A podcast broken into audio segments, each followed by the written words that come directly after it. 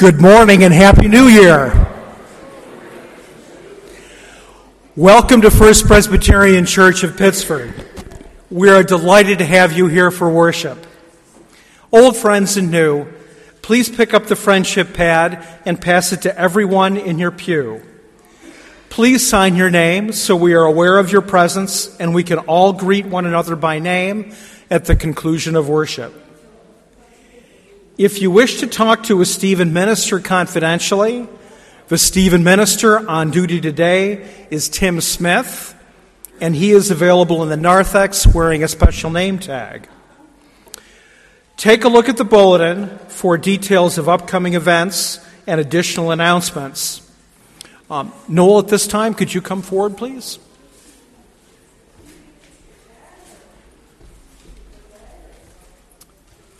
So now that this is uh, January, the optimists are meeting for lunch for the next three months. So it's sandwiches. There's a sign up in the fellowship hall. It's two dollars if you can afford a dessert. If you've had too many dessert for the last month, you might want to pass it up, right? Time to uh, lose a little weight.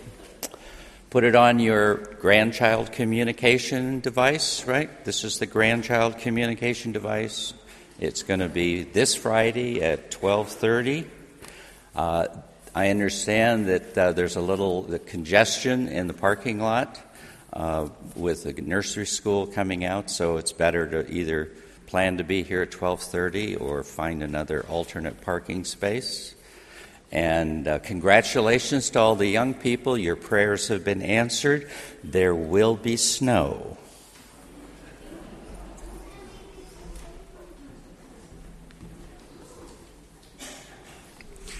Thank you, Noel. Please join us for refreshments in Fellowship Hall at the end of worship. We will begin our service with a prelude.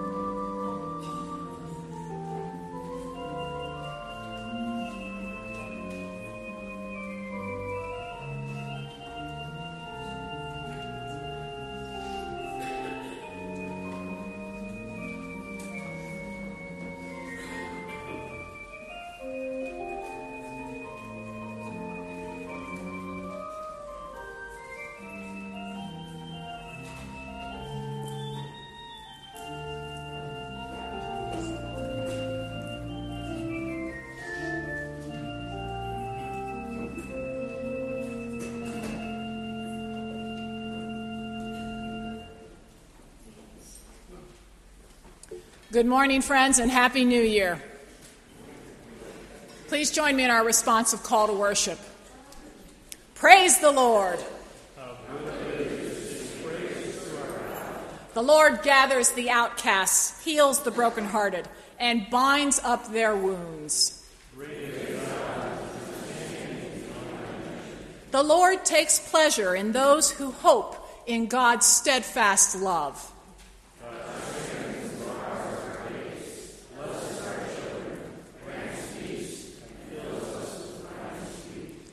Praise the Lord.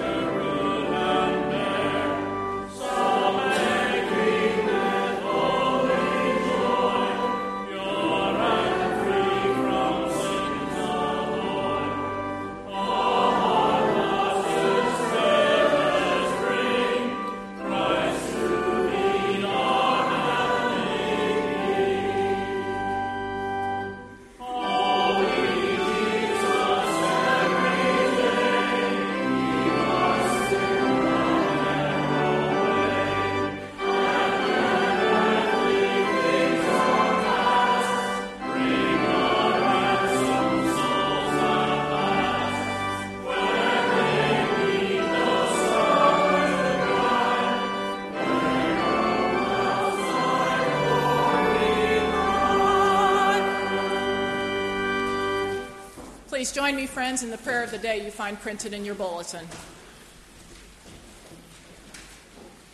Merciful God of deliverance, we praise you for sending Jesus as light for the nations. He is the glory and radiance of your compassion and care. Our eyes behold the brightness of your promised righteousness. You illumine our darkness with the hope of your justice. As generations before us, we stand in awe of your splendor. We bow down to worship you, lifting our voices in praise of your goodness and giving heed to your instruction. Scripture tells us throughout history Israel turned from God by not believing the wonders God had done amongst them. Like Israel, we have difficulty believing God's grace is sufficient for us. With hearts turned to a new year, and with new confidence in the God who loves us, let us confess our sins to God using this corporate prayer. Source of salvation and bringer of light, we fail to sense the mystery of your love. We bear grudges against our neighbors, while it is in your nature to forgive. We hold tightly to our possessions, while Christ blesses the poor. In him you have spoken peace, yet we have in turmoil. We care little for this planet, which you in goodness created for our habitation. In mercy, forgive us and help us. Wonder of wonders, God listens to our confessions and is merciful. God's goodwill overflows toward us in the babe of Bethlehem. Through that child who is our risen Lord, we plead for forgiveness and claim God's mercy and assurance of pardon.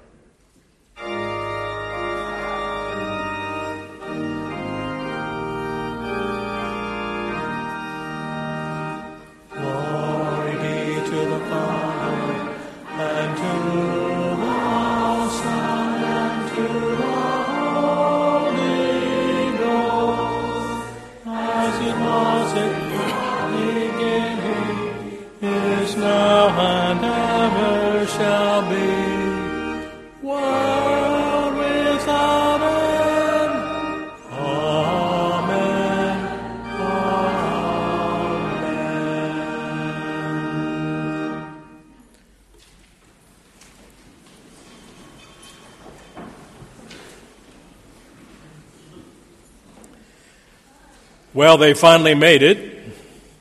We watched the three wise men appear in the choir loft and then followed them every Sunday in Advent. Eventually, they were up above the pulpit over here, and now they're in front of the communion table because this is the Sunday before Epiphany. You thought Christmas was only one day. It actually is twelve days long. And one year, several years ago, I learned something I did not know. And that is when we were on a mission project to New Orleans, the sixth of January, or Epiphany, is the official start of Mardi Gras. It's a surprise. Today we're going to read the Epiphany story. It's about the wise men. I always thought that they came to Jesus and they never wrapped their gifts for two good reasons. First, they were wise, and secondly, they were men. Matthew chapter two. In the time of King Herod, after Jesus was born in Bethlehem of Judea, wise men from the east came to Jerusalem asking, "Where's the child who's been born King of the Jews? For we observed his star at its rising and have come to pay him homage." When King Herod heard this, he was frightened, and all Jerusalem with him. And calling together all the chief priests and scribes of the people, he inquired of them where the Messiah was to be born. They told him, "In Bethlehem of Judea, for so it has been written by the prophet, and you, Bethlehem, in the land of Judah, are by no means least among the rulers of Judah. For from you shall come a ruler who is to shepherd my people Israel."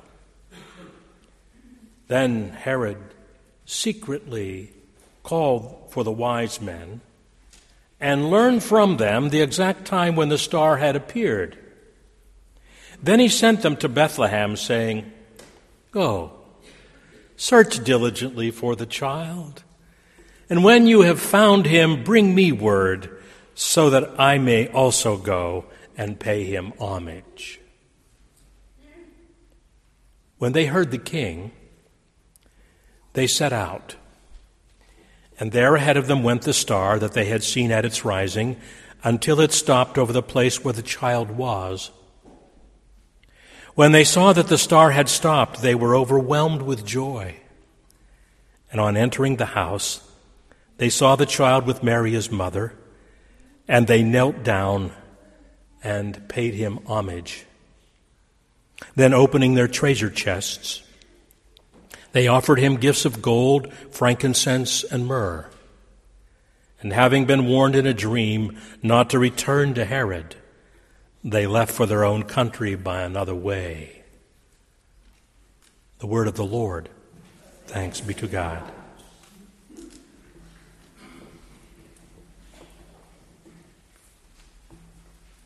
I have the joy and privilege of inviting our young people to come up into the chancel. I have something for you. Come on. Come on. Good morning, good morning, good morning. Here we are, the start of the new year, right? Maddie, thank you very much for your offering and your prayers, sweetheart. We love that you faithfully fill that out in your worship bag every Sunday. I remember your baptism on Valentine's Day. I bet you don't, do you? Valentine's Day two thousand ten was your baptism. We've got another baptism today. Did you guys notice that? We've got the baptismal font already. We've got a lot going on today. But it's really special that you are here, and I have a question for you. Who noticed the Kings? Anybody notice the Kings? Have you guys been tracking them? The Kings, the wise men, the magi, the magicians. That's right, all three of them. They've been making their way from, as Pastor Bruce said, from the balcony, and bit by bit, closer and closer and closer, and now they're right up here. They're in the chancel. What do you think drew them to the chancel? Any ideas? Every Sunday. Every Sunday did draw them. Well done, Cassie. But there's something specific. Rachel, any ideas? Baby Jesus, the light of the world, drew them to the chancel. So what draws us to this sanctuary, this chancel, this, this holy place every Sunday? What draws us?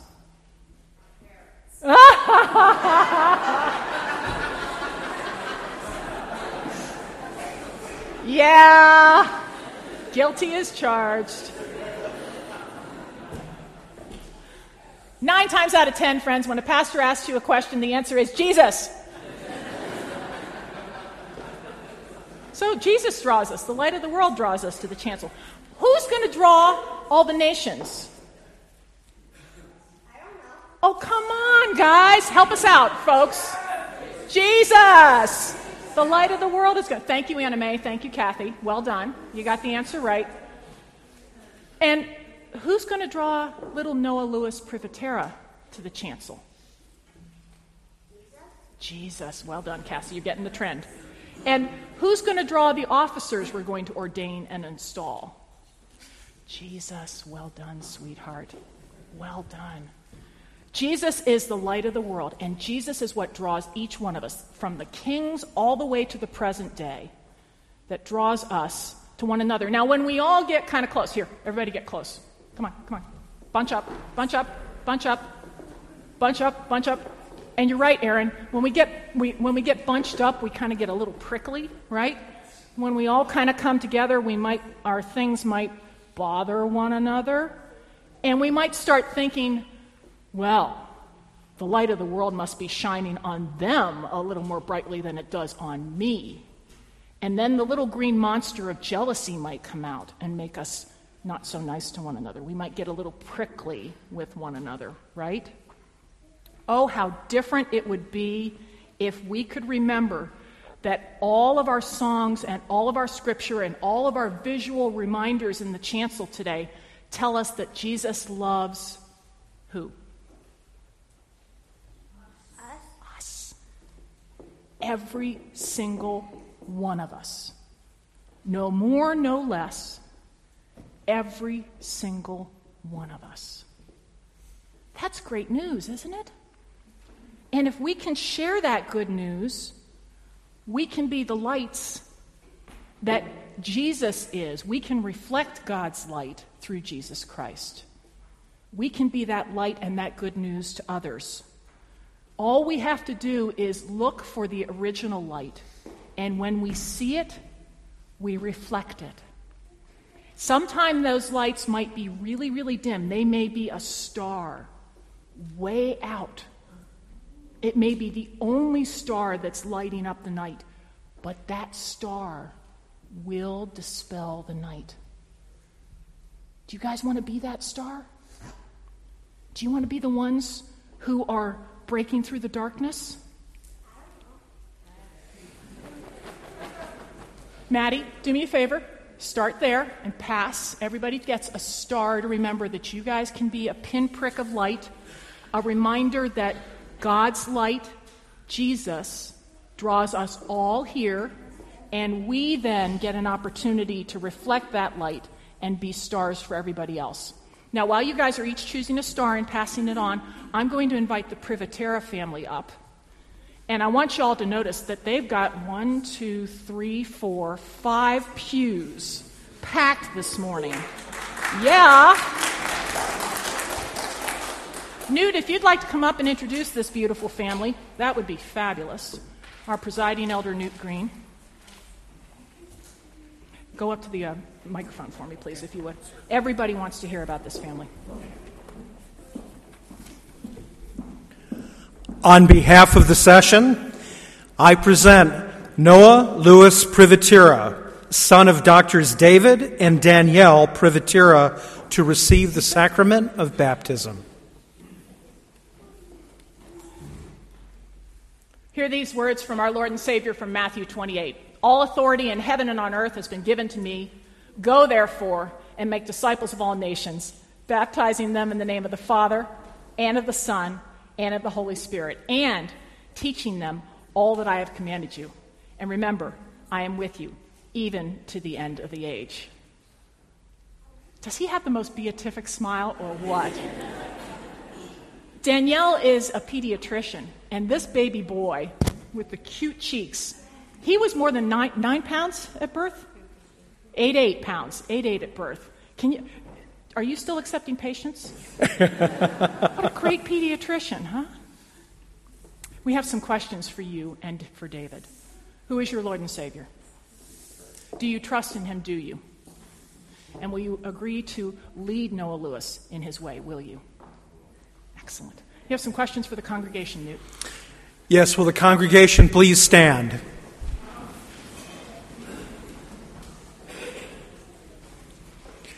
Do you, the members of the Church of Jesus Christ, promise to guide and nurture Noah Lewis Privitera by work and deed, with love and prayer, encouraging him to know and follow Christ and to be a faithful member of his church?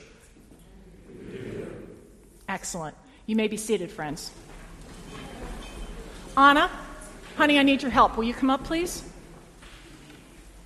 This beautiful young lady kicks with me in the dojo three times a week, and she's part of this extended family. Do me a favor, go get the blanket and the certificate up there, okay? And then you can just stay there, all right? Noah Lewis, this water reminds us of the chaotic waters at creation. It reminds us of the waters through which the Israelites fled from the Egyptians. And it reminds us of the water that Jesus himself was baptized in at the River Jordan by John the Baptist. And it reminds you of the water that your mommy and daddy have been playing with you all these times. And I get to baptize you with it. Will you come to me, young man? Come here, big guy. Oh, my gosh. You are a big, beautiful boy. Look at that. Hi. See all these happy people? Noah Lewis Privitera, I baptize you in the name of the Father and of the Son and of the Holy Spirit. And may that blessing rest with you every day. Prayer for us. Ever-living God, in your mercy, you promise to be not only our God, but also the God of our children. We thank you for receiving Noah Privitera by baptism. Keep him always in your love. Guide him as he grows in faith. Protect him in all the dangers and temptations of life. Bring him to confess Jesus Christ as Lord and Savior and be his faithful disciple to his life's end. Gracious God, giver of all life, we also pray for his parents, David and Danielle. Give them wisdom and patience to guide their child in the way of Jesus Christ and the faith of the church. Let your peace and joy dwell in their home, that their family life may be instructed by faith, strengthened by prayer, and governed by love. Strengthen them in their own baptism, that they may rejoice as children of God and serve you faithfully. In the name of Jesus Christ. Amen. Amen. Oh, my gosh. He is just too cute. Now, I want you to see, see these wonderful young people here? Future babysitters, okay? What do you guys think? Isn't he adorable? And, friends, we have made some promises to this beautiful boy to be a support for him and for his family, to be not just extended family and friends, but Sunday school teachers, people who are going to go on mission trips with them, right, Dee Dee? We're heading to Jamaica, right? People who are going to be part of Jazzy or take them other places, right? And you'll see them in the nursery, right, Lauterbox? And the Wrights will see them in the nursery. These are promises that are easy to verbalize. Not so easy to fill in reality. So I would encourage each one of us to stay connected to the light of the world. And speaking of which, thank you, Bruce, for getting that baptismal light, because it gives us a reminder. Who gets him back? Here, big guy. Here you go. It gives us a reminder to be the light to the world. So this baptism candle will encourage you to mark this anniversary. And as godparents, you all get to take your first role of schlepping things, okay? Because there's always gear with babies. Anna, would you come forward with that, honey? Do you know some of the godparents by this extended family? Go ahead and give them their blanket and their certificate. The blanket is from Presbyterian Women, lovingly made, and the certificate reminds you of this special day. So use this anniversary time. Make it a celebration. It's really wonderful to do so. You'll find that on the candle there is an alpha and an omega reminding us that Jesus Christ is the beginning and the end. And the shell, for which you also see on the antipendia here, reminds us that it, this is ordinary water accomplishing extraordinary things. Ordinary parenting accomplishing extraordinary things. More than extraordinary, I agree. Congratulations, Priviteras, and thank you for this opportunity to make this a celebration. God's blessings on you. Friends, are you ready to be back in the kingdom with Craig? Oh, have a great time. Thank you very, very much. Thank you, sweetheart.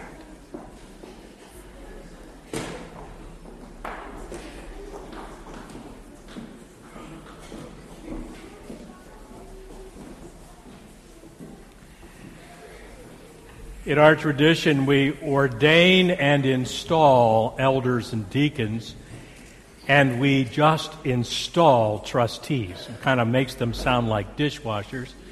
But the first thing we're going to do is to ordain and install newly elected deacons and elders. So I'm going to ask those of you who have been elected and are here as elders or deacons to come forward for the service of ordination and installation.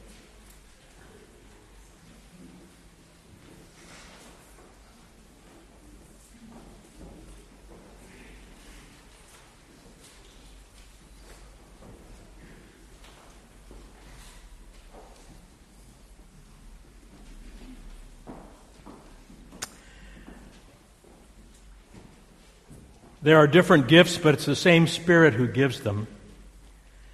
There are different ways of serving God, and God works through different people in different ways.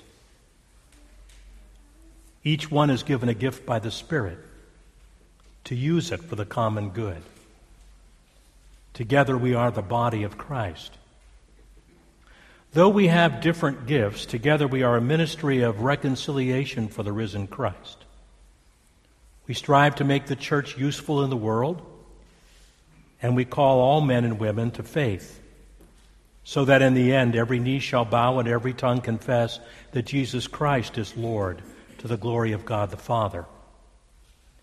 Within our common ministry, some are chosen for particular work, like ministers of the Word or ruling elders or deacons.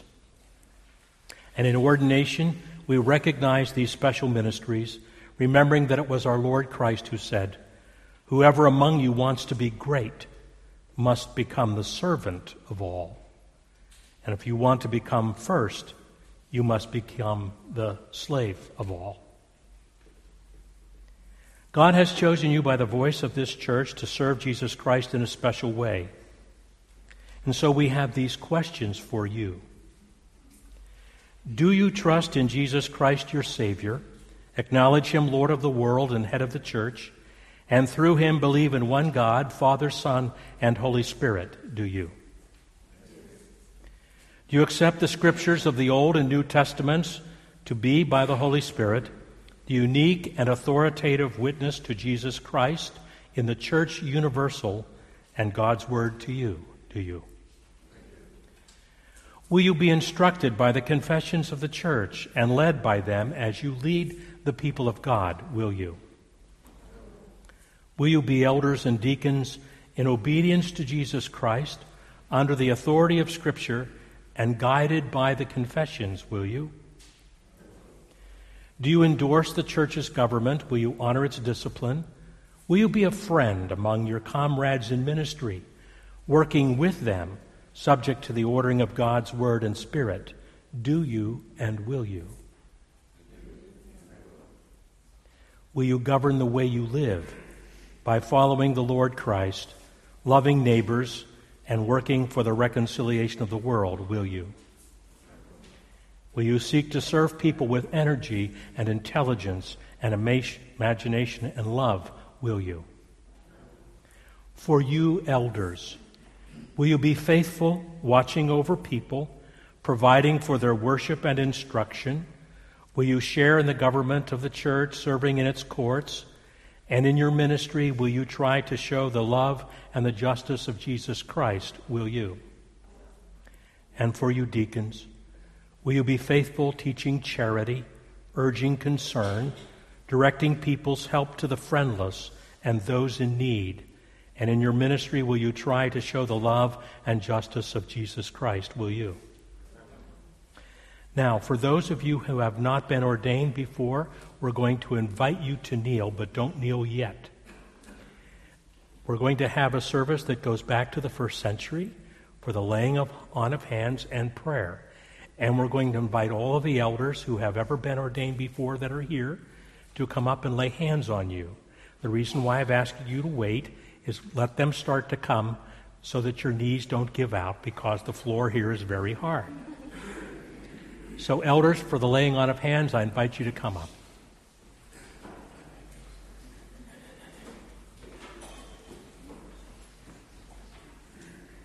Now, those of you who have not been ordained, I invite you to kneel.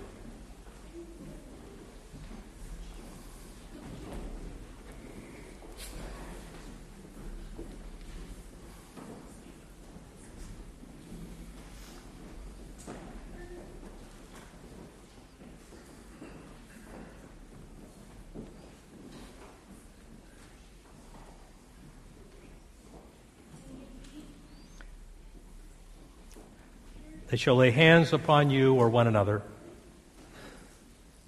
Let us all pray. Almighty God, in every age you have chosen servants to speak your word and to lead your people. We thank you for these, whom you have called to serve you. Give to them, O God, special gifts to do their special work. Fill them with your Holy Spirit, so that they might have the same mind that was in Christ Jesus, and be faithful disciples as long as they live. We ask it all in the Master's name. Amen. Now, you have plenty of people to help you stand.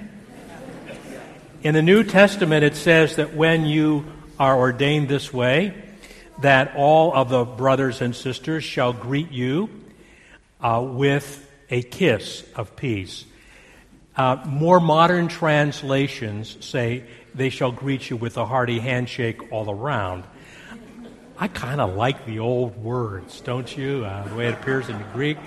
Uh, however it is, turn around and be greeted by these elders.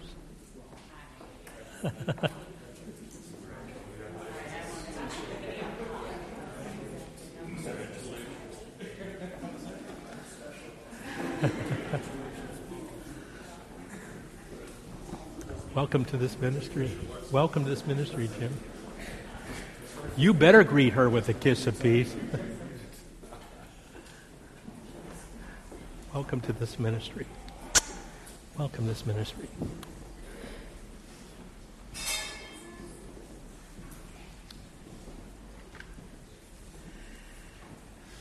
Those to be installed as trustees, I invite you to come to the chancel.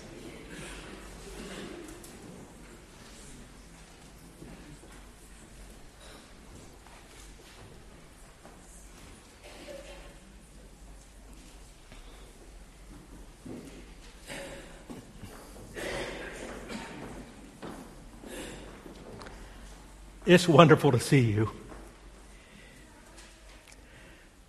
God has given you special gifts. And those gifts are to use to serve God. You have been elected for a very special work. Under the laws of the state of New York, you will hold and manage properties and, as authorized, conduct business for the church. By your energy and your honesty and your fairness, you will demonstrate Christian faith to those with whom you deal on our behalf. Do you promise to give the business affairs of this congregation your devoted attention, to encourage generosity, and in all your dealings to work to further our service of Christ in the world? Do you? A question for all of you. Do you receive these people as your trustees, and do you promise to support them in their work for the church? Do you? We do. Let us all pray. Holy God, you made this world and called it good, and appointed us to manage things as agents of your love. Guide your servants as they represent us and direct our business. Help them all to be wise children of light, who show your trust by being trustworthy. Through Jesus Christ our Lord, we ask it. Amen. You are now officially a trustee there, Bill. Judith, welcome to this ministry. Luke, wonderful to have you as a trustee. Rob, you have really shown us what a trustee means. Thank you so much for being a trustee. Um, God bless you. That wasn't so difficult. Your knees are still in good tact. That's one of the benefits of being trustees. Thank you.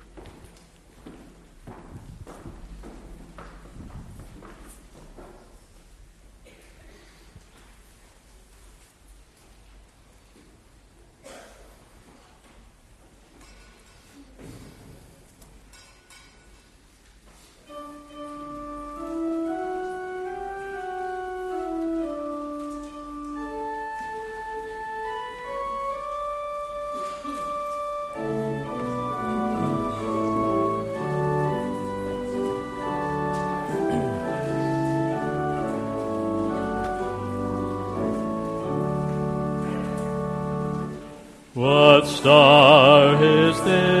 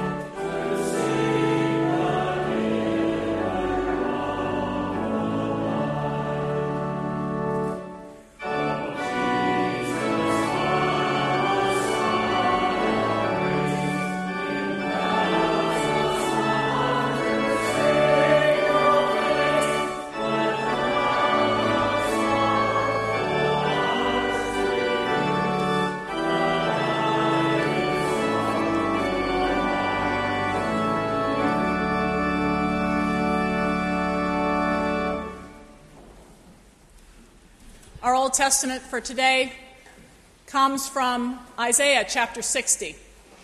We're quite familiar with Isaiah making prophecies of things that are going to happen, and then they do. We know from Isaiah nine and Isaiah eleven that he often talks about the baby Jesus to come as the light of the world and the Savior of the nations. We also know that a change happens because up to about Isaiah forty, He's always talking about gloom and doom and how Judah is going to be overrun. Then his predictions become a little more comforting. And here we are in Isaiah sixty, and Isaiah is still predicting things that are going to happen. They're going to happen to you and to me, and I invite you to hear these predictions for each one of us. Arise, shine, for your light has come, and the glory of the Lord has risen upon you. For darkness shall cover the earth, and thick darkness the peoples. But the Lord will arise upon you, and his glory will appear over you. Nations shall come to your light, and kings to the brightness of your dawn. Lift up your eyes and look around. They all gather together. They come to you. Your sons shall come from far away, and your daughters shall be carried on their nurses' arms. Then you shall see and be radiant. Your heart shall thrill and rejoice, because the abundance of the sea shall be brought to you. The wealth of the nations will come to you. A multitude of camels shall cover you, the young camels of Midian and Ephah. All those from Sheba shall come.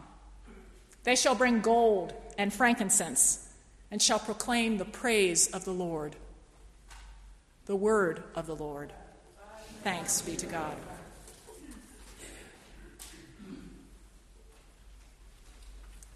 And all of that good news that Isaiah was prophesying continues and comes to fruition in John's gospel. In the beginning was the Word, and the Word was with God, and the Word was God. He was in the beginning with God. All things came into being through him, and without him not one thing came into being. What had come into being was life, and that life was the light of the world. The light shines in the darkness, and the darkness did not overcome it. There was a man sent from God whose name was John. He came as a witness to testify to the light so that all might believe through him. He himself was not the light, but he came to testify to the light. The true light, which enlightens everyone, was coming into the world. He was in the world, and the world came into being through him, but the world did not know him. He came to what was his own, but his own would not accept him. But to those who would receive him, who believed in his name, he gave power to become the children of God. And we have seen his glory, the glory as of a father's only son. And the word became flesh and dwelt among us, full of grace and truth. John testified to him and cried out, "This was he of whom it was said, 'He who comes ra- after me ranks before me, because he was before me.' From his fullness we have all received grace upon grace. The law indeed was given through Moses. Grace and truth came through Jesus Christ. No one has ever seen God. It is God, the only Son, who is close to the Father's heart, who has made him known to us." The word of the Lord. Thanks be to God.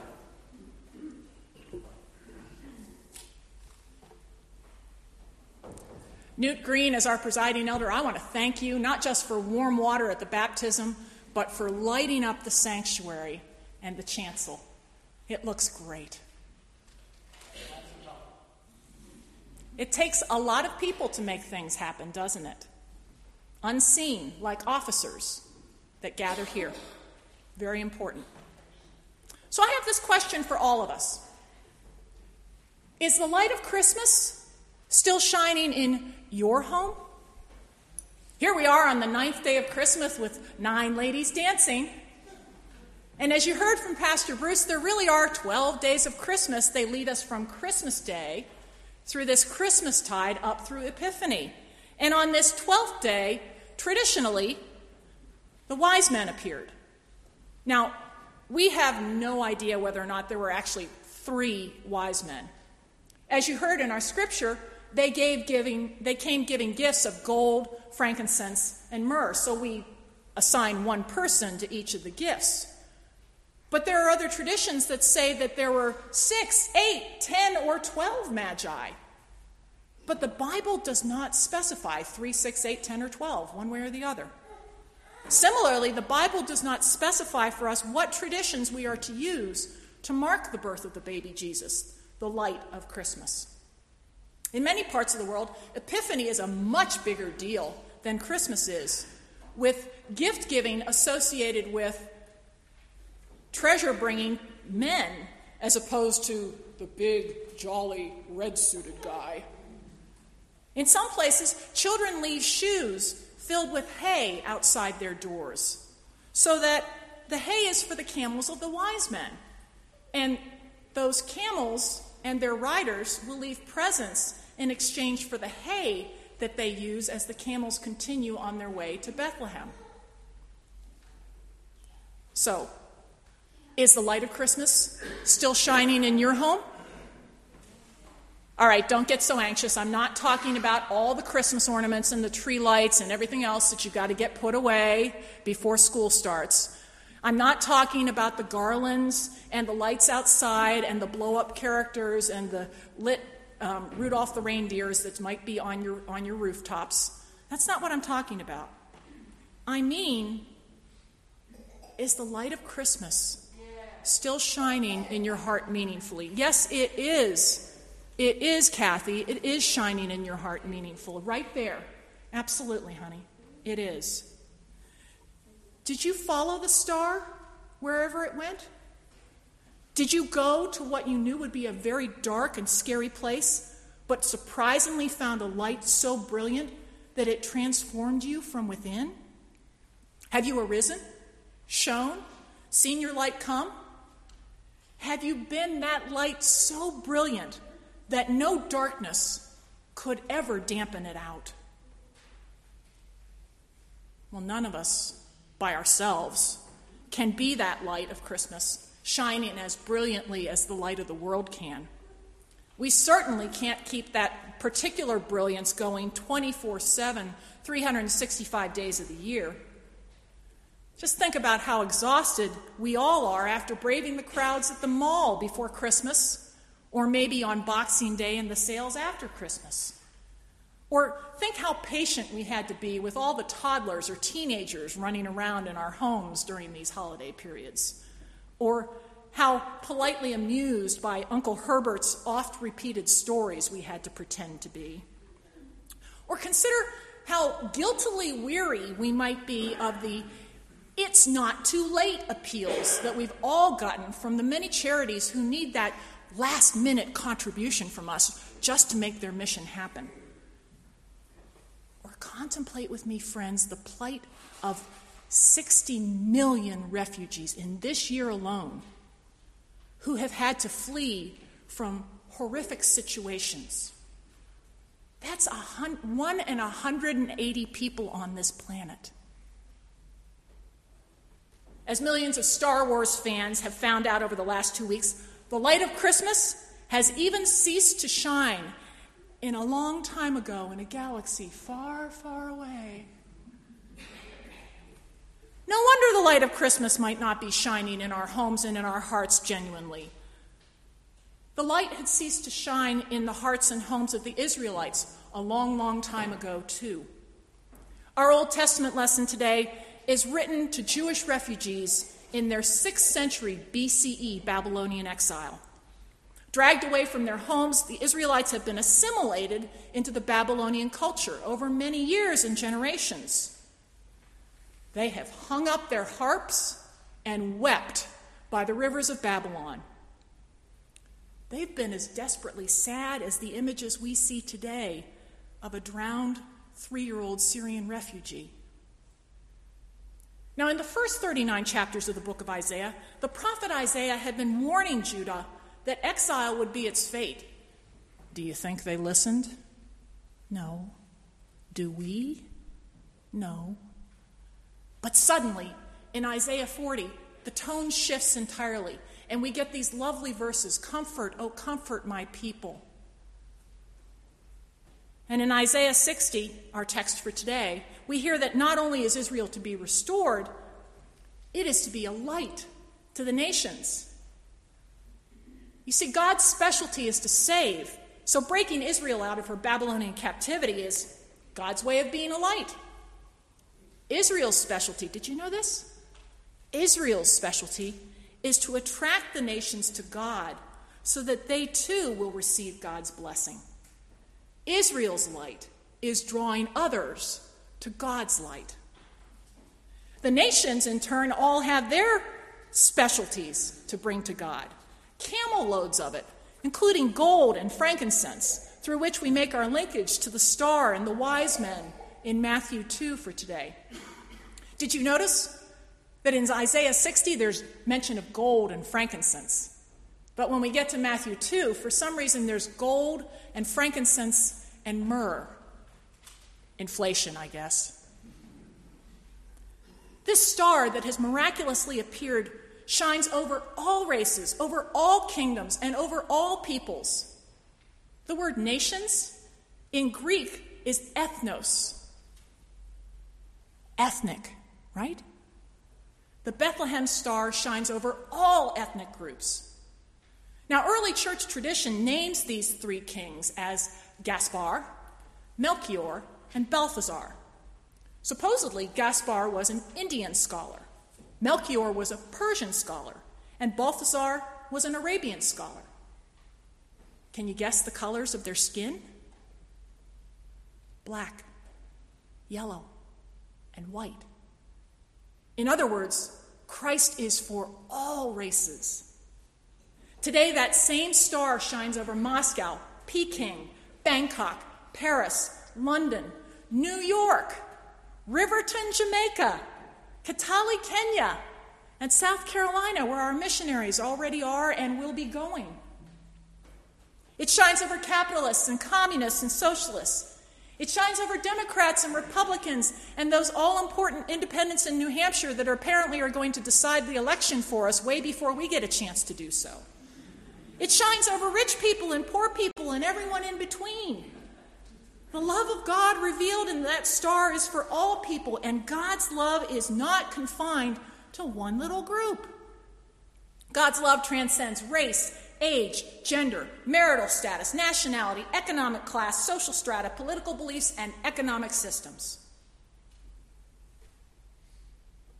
But deep down inside, I suspect that each one of us, at some point in our lives, thinks, the star shines a little brighter on me, on my family, on my beliefs, on the people that I vote for, doesn't it? The Star of Bethlehem said and says that God's love is for all people and all races and all kingdoms. You and I don't have a corner on God's love or a corner on God's light at all, but we do have a responsibility to share that light that we do have. The first thing that the Star of Bethlehem guides us to see is that God loves everybody in the world just as much as God loves you and me. So what else does the Star of Bethlehem mean for us today? Well, I personally know that I would love for it to mean that God would eliminate the dark places. And you know some of them. I would love for God to get rid of cancer and autism and a couple other things. But God never promised to take away our darkness. What God did promise was to give us light, a light in the midst of that darkness. And God's light will help us to live in a sometimes dark world. We can think, each of us, of plenty of examples for what this dark world is. The prophet Isaiah said, "Darkness shall cover the earth, and darkness shall blanket the earth." Life can continue to be overwhelmingly dark, especially at some moments in our history, either personal or familial or national. So we light our fragile little candles of happiness.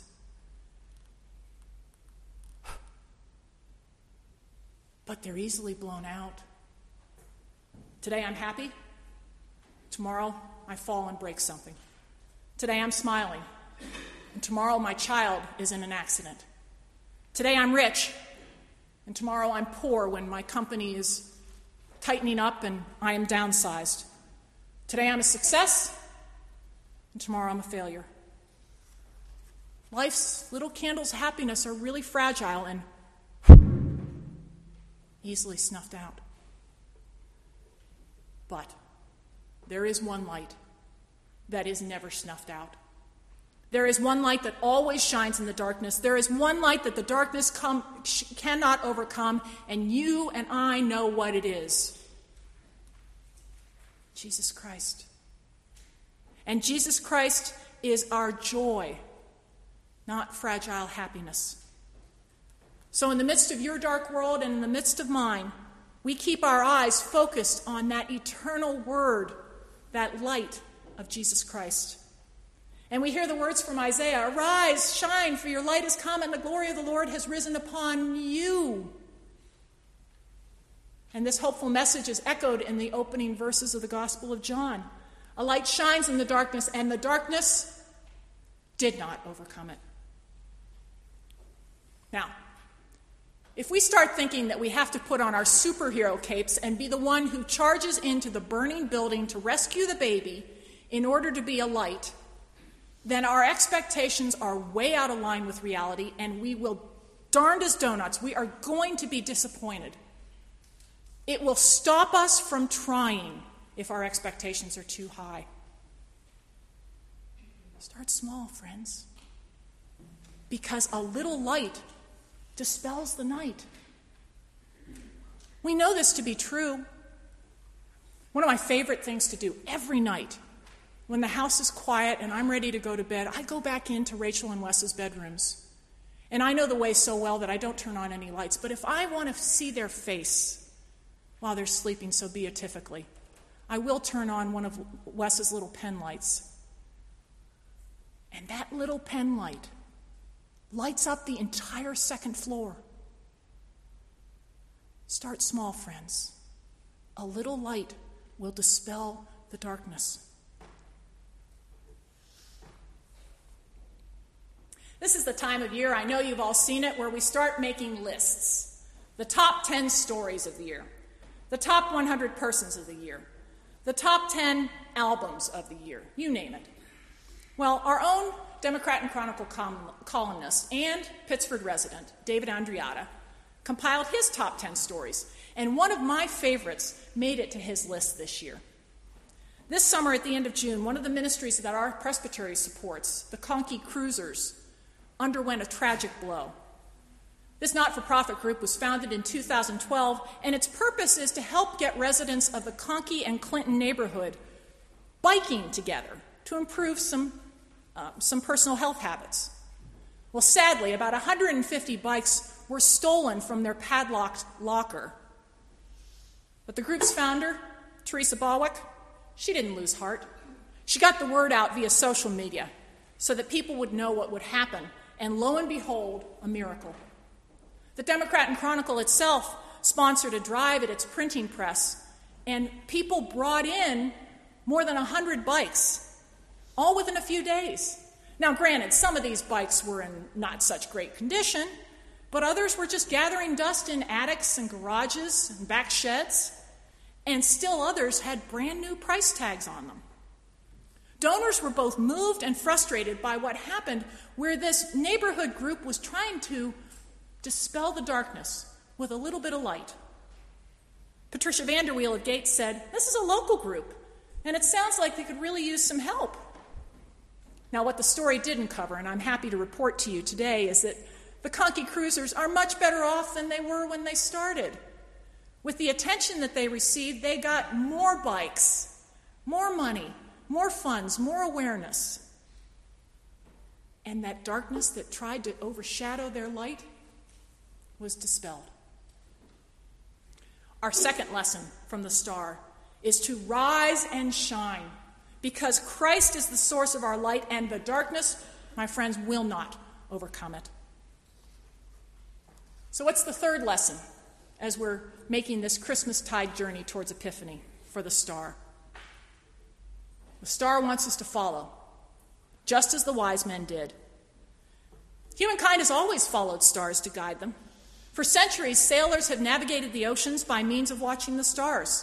And there are millions of stars up in the sky, but there's only one star primarily used by navigators, when they're not cheating and using their garments and other electronic means, right? That's the North Star, which is also known as Polaris. And it's the only star that is right above the axis of the Earth.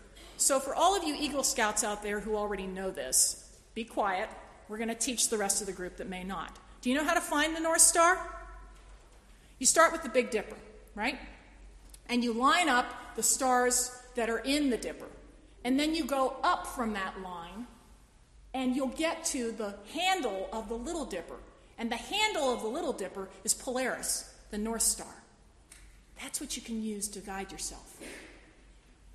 We can navigate by that North Star, by that Polaris, by Christ, the light of the world. So I want to encourage us, friends, never lose sight of that star. And when we inevitably do, consider communion to be an opportunity to use our compass and be reoriented to that star. So my prayer for us, each of us, on this Epiphany week is that we will keep asking what the star means for each one of us at any point in time, that we will welcome all peoples to its light, that we will be confident that no darkness will overcome that light, and that we will leave our self-constructed harbors of security to steer our courses by Christ, the light of the world. Amen.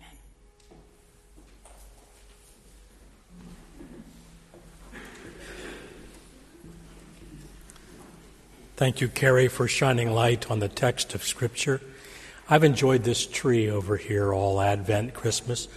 The tree was actually given to us as a gift by some members of this congregation, and then our two custodial staff, um, Bill Mullins and John O'Flaherty, uh, put it up and made sure that it was lit.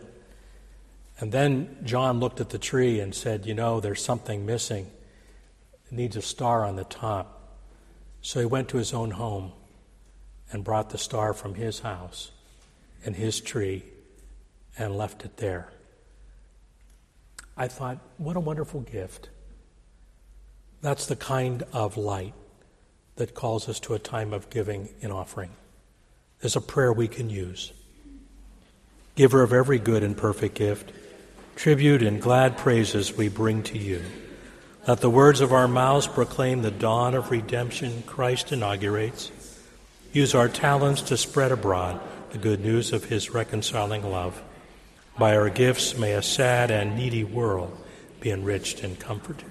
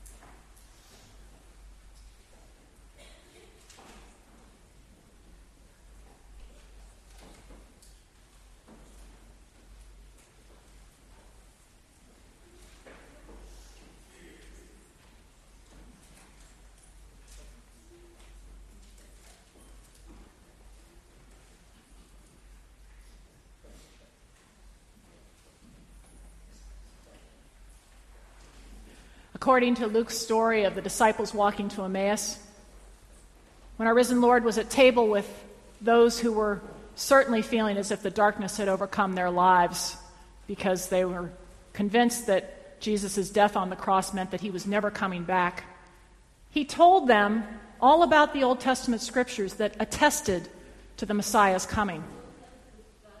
And they still didn't get it. But then he took a loaf of bread, and he blessed it, and he broke it. And then the light clicked on for them, and their eyes were opened.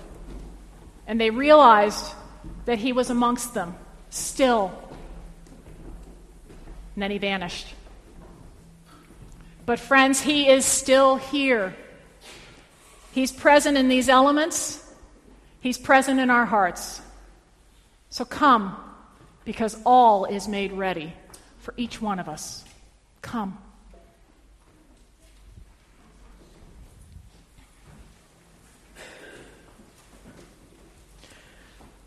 Please join me in prayer. Throughout the ages, O God, you called your people to love and serve you and to be a light among nations. And then when we failed you, you did not fail us, but sent prophets to call us back. We praise you that in the fullness of time you revealed your love by sending your Son, Jesus, to be light to the world. He came to heal our brokenness and set before us the ways of justice and peace. Therefore we praise you. Baptized by John in the Jordan, our Christ lived for you, spoke your truth, showed your love, gave himself for others, and in his death on the cross overcame death.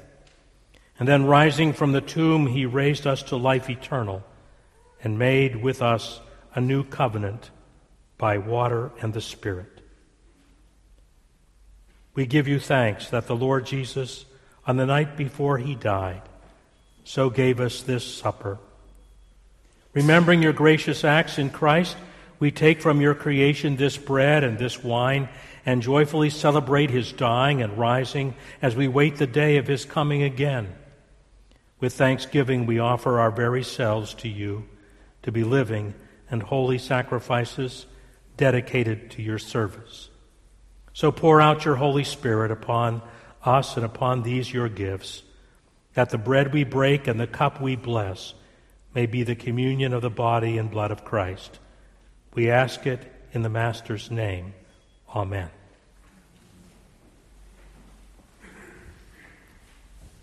On the night of his arrest, certainly a dark night for Jesus, our Lord and Savior was eating at supper, and he took a loaf of bread, and as was his custom, he gave thanks to God for it, and then he did something very different. He broke it, and he gave it to each of his disciples, saying, "Take, eat. This is my body broken for you. Do this in remembrance of me." In gratitude for his light and seeking to be lights shining, we do. Thank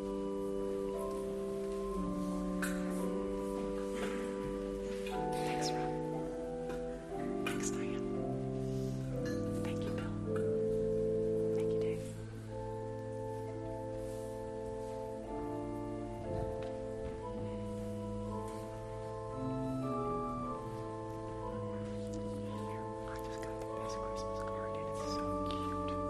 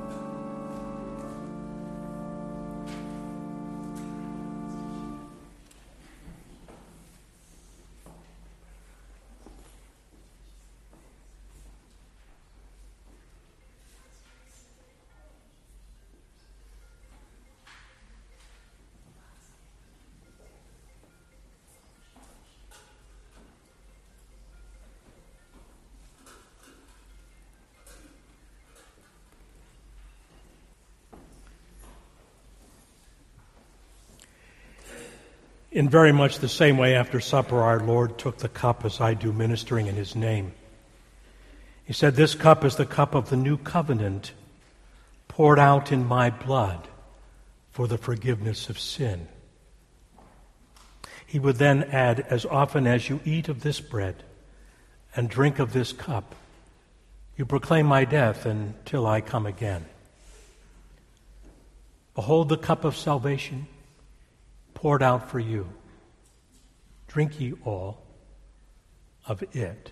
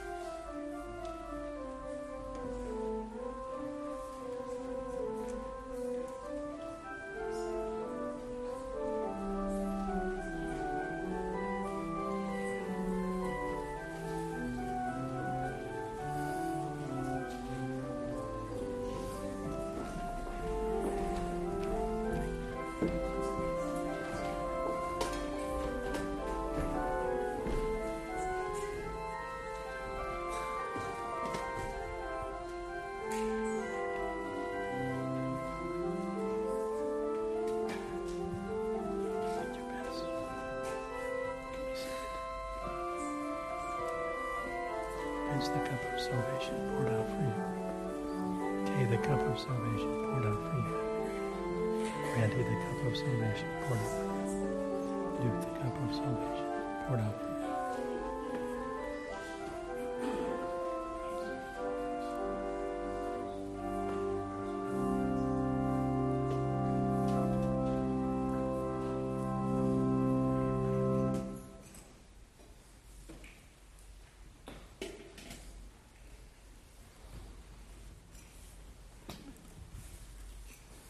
Friends, we have much to celebrate today, as you can tell. Not just the ordination and installation of this bevy of officers, and in case you're wondering who they might be, you'll find in your bulletin a full listing. seventy-six trombones on the hit parade. There's seventy-six officers. Welcome and thank you very much for your service. These will be printed onto the pictorial directories that have been stolen from your pews and will be restored once we've gotten them added and, and laminated onto the church directory so you can see who these officers are and thank them for serving. We're also giving thanks and praise to God that Florence Cafari is ninety years old today. Yeah, we do give thanks and praise for that. We also are celebrating a wonderful baptism and a great bevy of guests amongst us. And we're also giving thanks for the beautiful flowers that the Priviteras have placed before us to remember Noah's baptism. The flowers in front of the communion table are to commemorate Betty Phelps' life, whose memorial service was held this past Tuesday. Caregivers amongst our deacons, please, even if this is not your Sunday, please take from this bevy of flowers and share them. And there probably will be some left over, so if you know friends of somebody who could use some beauty in their home, please come and take pieces and make a bouquet. You'll find um, supplies in the kitchen for that. We are also in prayer for our mission team that is already headed down to South Carolina or will be heading there. No falling through scaffolding this year, Bruce. And we're looking forward to their returning safely with great stories for us. Friends, please join me in prayer. God, you are an amazing light in this world. Thank you for teaching us to be light, for feeding us at this table so that we can be beatific and radiating your grace. Teach us to keep doing so in the words of what your Son, our Savior, taught us to pray, saying, Our Father, who art in heaven, hallowed be thy name. Thy kingdom come, thy will be done, on earth as it is in heaven. Give us this day our daily bread, and forgive us our debts, as we forgive our debtors. And lead us not into temptation, but deliver us from evil. For thine is the kingdom, and the power, and the glory.